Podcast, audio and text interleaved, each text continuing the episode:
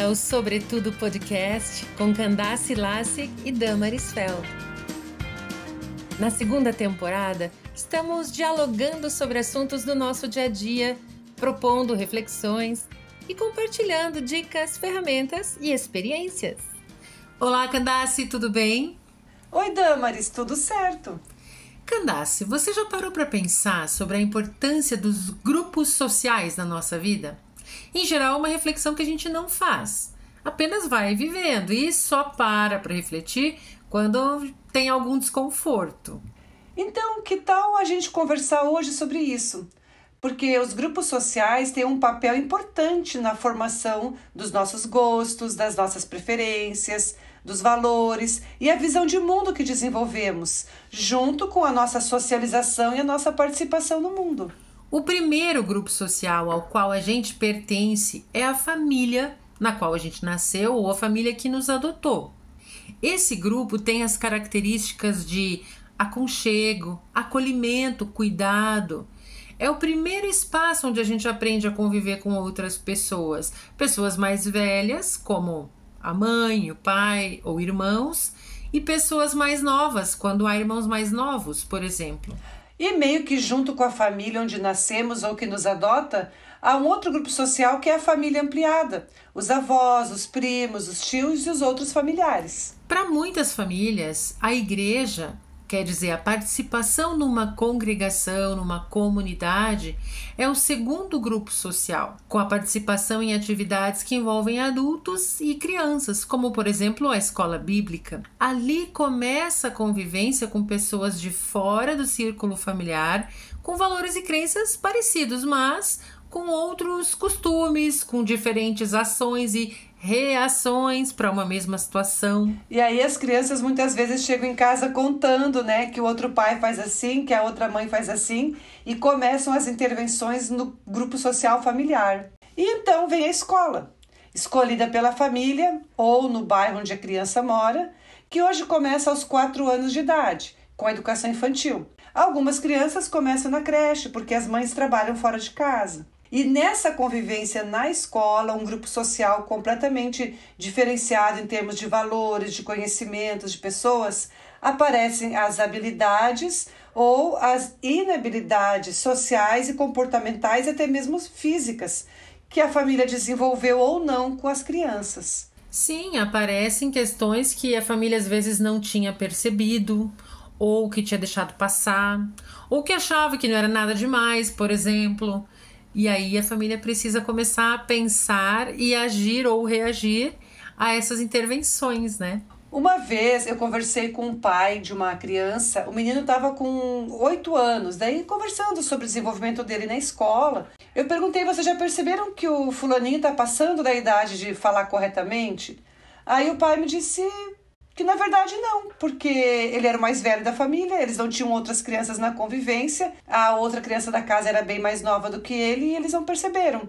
Mas em questão de um mês, o menino começou a falar corretamente porque a família não tinha um padrão, não tinha como se balizar, e naquele caso foi a escola que trouxe isso né, uma observação feita dentro da classe de alfabetização. Então, sim, a escola desempenha um papel bem importante para bem ou para mal dentro desse nosso desenvolvimento social. Olha que interessante isso, né, Candace? Sim, muito interessante. Por isso, tanto combate ao bullying, tanto combate às injustiças, tanto uh, esforço para que o ambiente escolar seja um ambiente saudável. Porque é ali que aparece para muitas crianças, para muitas famílias, se confrontar com as dificuldades, se confrontar com aquilo que até se percebia alguma diferença. E muitas vezes, Candace, é difícil para os pais aceitarem algum encaminhamento que a escola dá, não é verdade? Como, por exemplo, esse que você, essa intervenção que você fez com esses pais do aluno, eles aceitaram e foram tomar as suas providências, mas muitas vezes os pais não aceitam, né? É, eu costumo dizer que não é fácil esse tipo de situação. Você tem aquela criança perfeita, aquela criança que muitas vezes é filha única, neta única, e aí chega na escola e a professora chama para contar isso, para contar aquilo, para pedir que leve a tal encaminhamento. Não é fácil.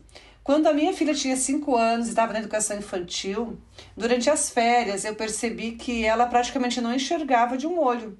fazendo aquelas brincadeiras que a gente faz de fecha um olho, abre o outro, eu disse pro meu marido, eu acho que ela é cega de um olho.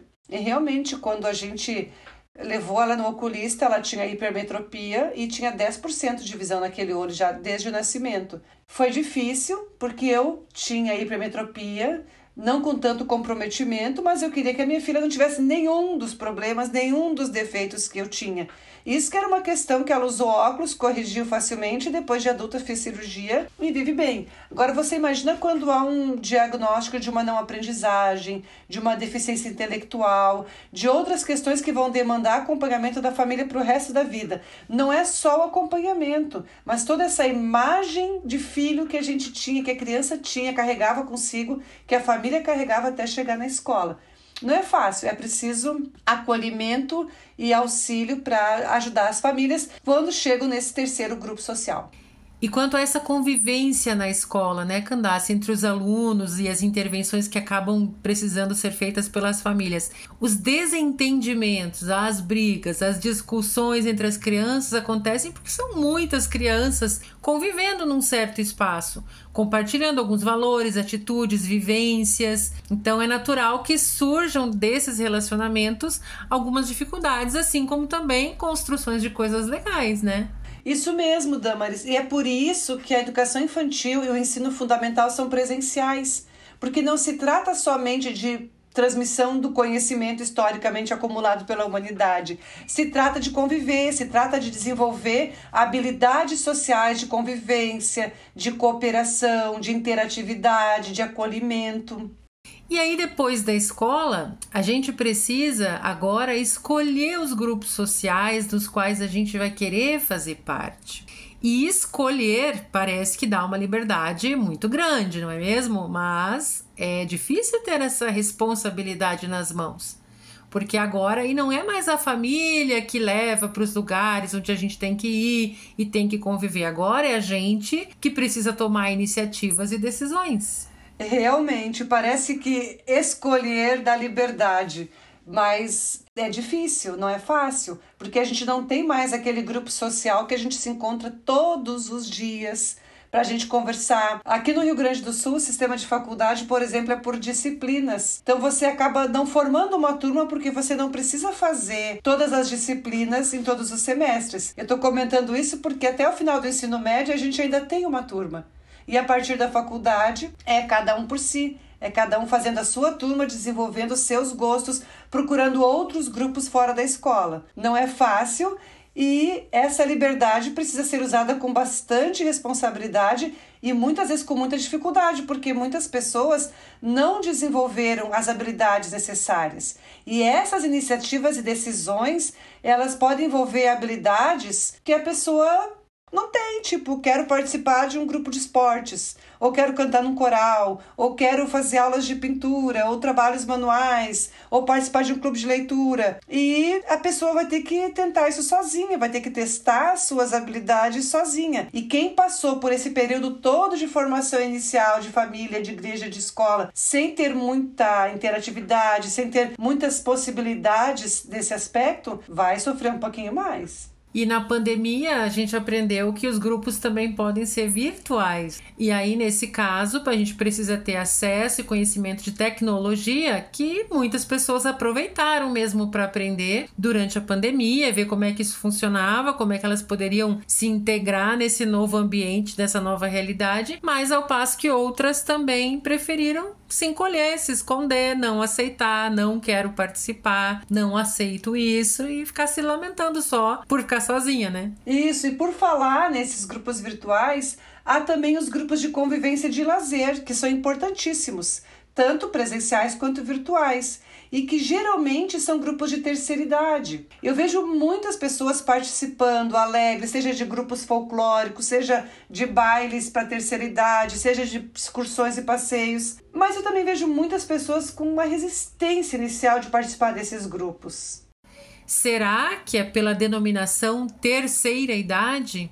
Será que é porque a pessoa não quer se ver como uma pessoa, entre aspas, velha?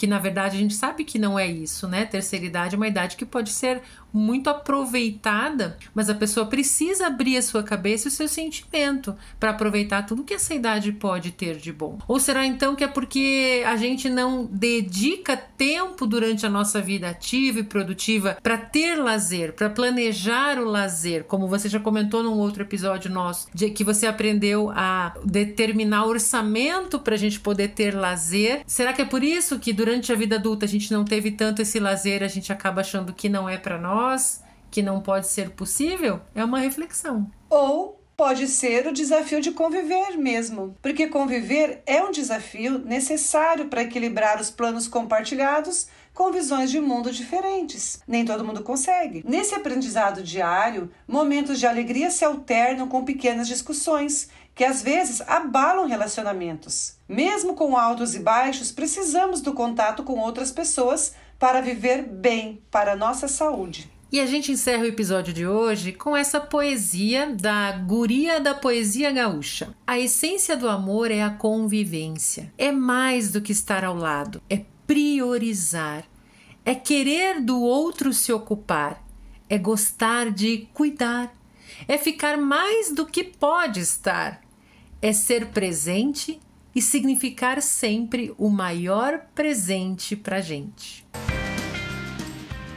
Você ouviu Sobretudo Podcast, seus minutos semanais de inspiração. Vamos continuar juntas?